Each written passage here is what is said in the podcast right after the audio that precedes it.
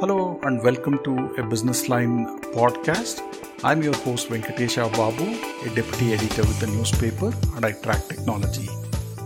Infosys, India's second largest technology IT services company, declared its uh, numbers. There were five key takeaways from the numbers which the company declared. One was on the growth front. Infosys recorded revenues of $16.3 billion for FY22 compared to $13.5 billion it recorded in the previous year, that is FY21. This is a substantial close to 20% growth in constant currency terms. And as the CEO Salil Parekh uh, pointed out, this is Infosys fastest growth in more than a decade. So very good uh, uh, growth numbers being reported by the company. However, on the net profit front, the markets would be a tad bit disappointed because they were expecting a little bit better numbers than what the company has put out, especially in the last quarter of the just concluded fiscal. Infosys has reported $752 million in net profit compared to $774 million in the uh, quarter three of the FY22 fiscal the markets were definitely expecting something better. So it remains to be seen what levers can the company use to tweak better margins and uh, come up to market expectations. The third and probably this is the most significant aspect has been the attrition.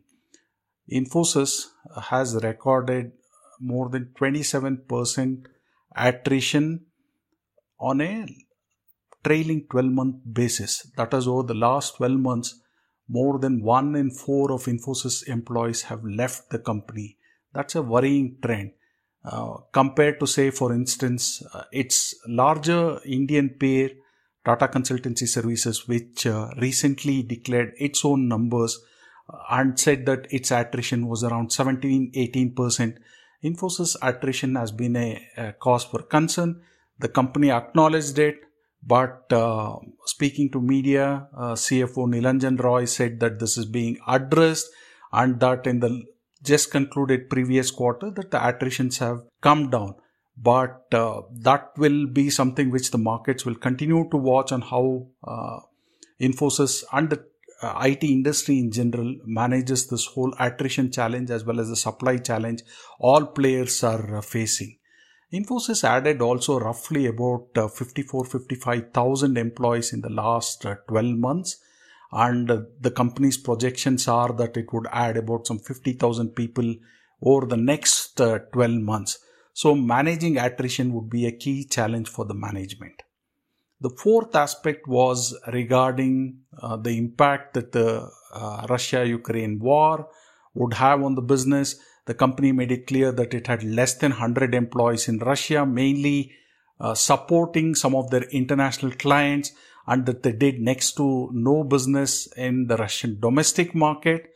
And uh, on the key question of some of the uh, whether there was any kind of an impact of uh, the backlash which one of their key shareholders, Akshata Murthy, the daughter of co-founder Narayan Murthy, has been receiving for her holding in the company.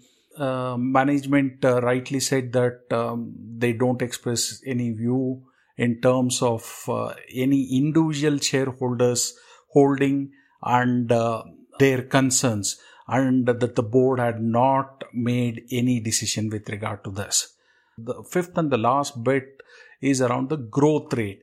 Here, the company is projecting growth rates of 13 to 15% for the next year on a uh, constant currency basis, which, uh, in my view, is fairly conservative given the kind of opportunity and order book which the company is sitting on.